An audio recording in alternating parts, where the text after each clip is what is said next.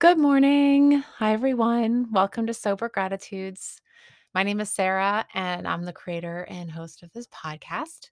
Whether you've been here before or this is your first time listening, I'm just so grateful you decided to join me today for a dose of hope in sobriety. It's so much easier to get and stay sober with another person. Doing it alone is just so hard. Never worked for me. So, yes, that's just what I believe. That's my experience. So, I hope you're all doing well today. What's the weather like for you guys? For me, it's uh, snowing or raining and cold, and I'm trying not to complain about it. It it's hard not to sometimes just because I don't love the cold. Like the older I get, I just feel like I just can't um, my body doesn't like the cold. Like it makes me achy and I get headaches sometimes and I don't really want to walk the dog. And so she acts out anyway. So, eh, blah, blah, blah. I, before I get started, I wanted to give a shout out to my new friend, Shannon, who I met because of this podcast. She has nine months of sobriety. Woohoo! I just wanted to send my best wishes, my congratulations. Nine months is amazing. Um, Shannon's an amazing woman. I I'm so grateful that we're connected now. And we stay in touch. We're becoming friends. And I just, that makes me so happy. And to see her grow and change and to know that that she wants this and she's willing it inspires me. So thank you shannon for the gift of your your life and your dedication and willingness to grow and and be sober and show up as a sober woman. I it's just beautiful to watch. So I was thinking about what to talk about today and I thought about again early sobriety. I'm I guess I think a lot about early sobriety early in the in the new year just because I know there's a lot of people who do like dry January or things of that nature, which I never did because I just didn't know that existed. I just thought about like I'd either like die or go to jail or an institution. That was just my experience. But I know there's like a whole sober curious community out there of people who weren't aren't like I was and they're not um I don't know. There's there's that community and so a lot of these people I I seek out on Instagram if I'm not going to in-person meeting or if I, you know, I go to uh, Zoom meetings and I try to find people to connect with who are new in sobriety because it's scary. You know, sometimes it's really scary for people, but sometimes like it's really exciting. And so I like to connect with that community because I was once there. I was once a newcomer to living life sans alcohol. Like so that's why I'm still on this kind of early sobriety kick for the most part. One thing that I I I want to share with you, this might be a really short episode, and maybe you're saying, "Oh, thank God." I when I first got sober, I started to feel so good and ugh, I just loved not having a hangover and not having bed spins and not feeling like I was going to have a heart attack and not looking like looking myself in the mirror and just like bleh, like barfing at the sight of myself because I was just so bloated and tired. I always looked so tired. I always felt so tired. And so when I started to feel better, I started to look better. Uh, I wasn't as bloated. You know, my jeans were fitting me again. Um, you know, my, my face and my stomach were so bloated. And I think that's probably because of uh, how alcohol was impacting my liver. And I just was drinking just I was a it was a liquid diet for the most part, and that's a lot of calories and a lot of sugar. Because I drank one I Pinot Grigio was my drug of choice. And a lot of it.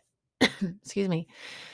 So, after I started to feel really good, um, I'm like, "Oh, I've I've gotta get back into exercising, oh, it's I've gotta lose more weight by, you know, going on a diet." And I don't know, just I there I kept thinking about all these other things I wanna do. "Oh, I wanna, you know, do so much work around my house or get a new job or start working more" I just wanted to do everything. And that didn't really work well for me. It was too overwhelming. And it set myself it set me up to feel like I was failing because here I am, a new newly sober woman and dealing with a lot of emotional stuff that comes with being newly sober. And so working on that part, but then also if I'm try I'm trying to lose weight, you know, exercising, like, running like crazy and, you know, looking to get a part-time job or, you know, anything, you name it. It it really it and neg it didn't help in my efforts to stay sober. I needed to really just focus on that one thing.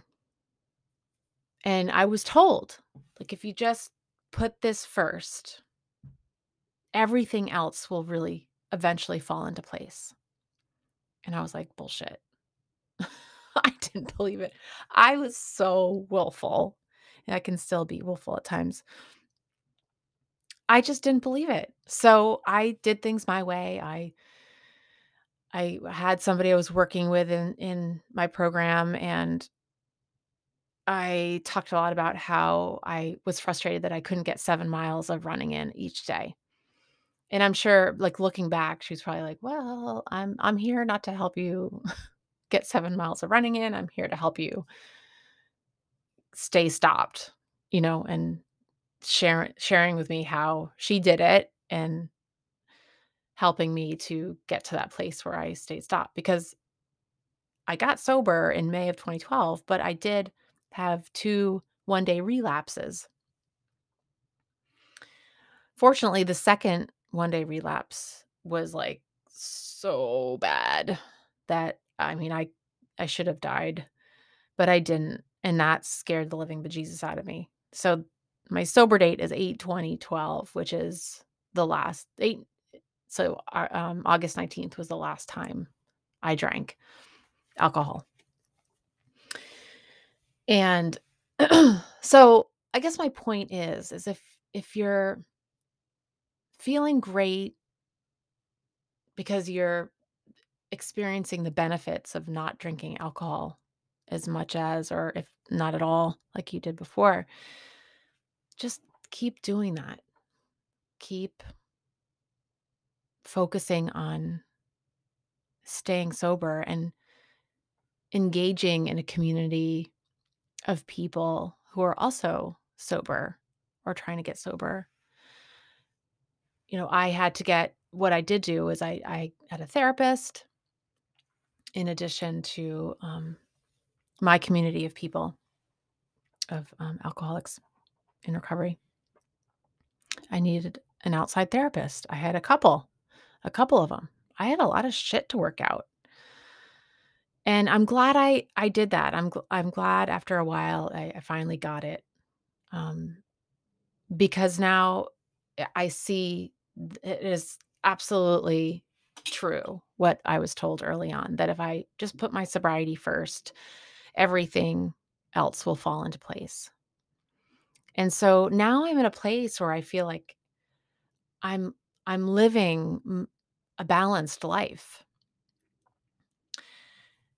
You know, with my eating, with my exercising, um and my spiritual health, my mental health. It's such a great feeling, and it was worth it to, like to just put my energy into sobriety, putting that first because it was a problem for me for a long time, and it was the only way I knew how to cope with things. I didn't know how to take care of myself, and I didn't think I deserved I had such self-loathing that I didn't think I was worth, um much of anything. But in sobriety, I I did learn to love myself and forgive myself and to not be so hard on myself. And and over time, it's just I I look back and I see where I've come from. The the the steps I took to get to where I am now have been vital steps. And I'm I'm grateful that I listened to that suggestion. And so I guess I just wanna share that with you, that you don't have to do it all right now. You can just focus on the sobriety piece and find a community of people to help you stay stopped. And if you need to see a therapist, see a therapist. Um get honest with your doctors. That's such a great feeling. I love going to the doctor, and I've said this before, so I won't say it again. So that's my dose of hope today, that if you focus on sobriety first put that, you know, above everything everything else will come into place. Like, even parenting, even being in a relationship, like, with your partner. Sobriety first, everything else just beautifully comes into place. And if you add a little dose of patience with that suggestion of mine, it'll that will make it even easier. And so my friend Shanna Shannon, sorry, who just celebrated 9 months I know that she's been focused on her sobriety.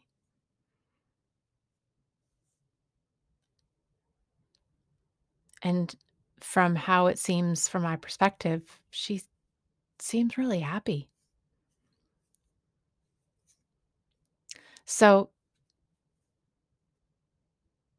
I'll stop talking now, but I want to thank you again for joining me today for another dose of hope and sobriety. It's so much easier doing this together. So, if you haven't subscribed yet, please subscribe to my podcast, and if you'd like to leave a review, I do have a Linktree account, um, that's, um I usually put in all my show notes a link to my Linktree account, and it shows you how you can leave a Apple review, like, write a review, um, because then that helps my podcast get circulated more efficiently, I guess, over the Internet. If you have the time, I'd I'd greatly appreciate that. But I do I appreciate you. I sorry about that P. I appreciate hearing from you. I appreciate the things you you share with me, the emails I get the people who text me or reach out over Instagram. I I can't tell you how much I I I love hearing from you, and so I I keep doing that, and if you haven't yet I wanna know who you are. I know that 28% of you are men. I know, like, 60 something percent of you are women. I know the age bracket of people who listen to me, I think on just, like, Anchor. I don't know the analytics of the other the other platforms. So, I don't know if there are actually more men that listen to me or less women. I don't know. It doesn't matter. It really doesn't matter. It's just that you're here. I'm just so glad you're here. And I hope you have the day you're meant to have, and that you're able to embrace whatever comes your way with peace and serenity, knowing that you don't have to control everything. All you need to do is focus on staying sober today and maybe finding somebody that you can help so you can think outside of yourself. Maybe that will be my next dose of hope episode. Let me know. Have a wonderful day. I love you all.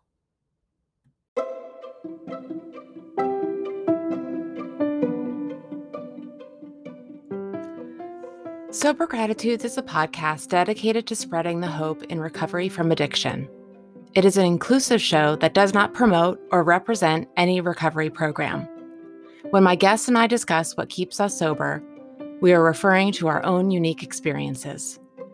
Our goal is to encourage and give hope to those who are struggling and need support.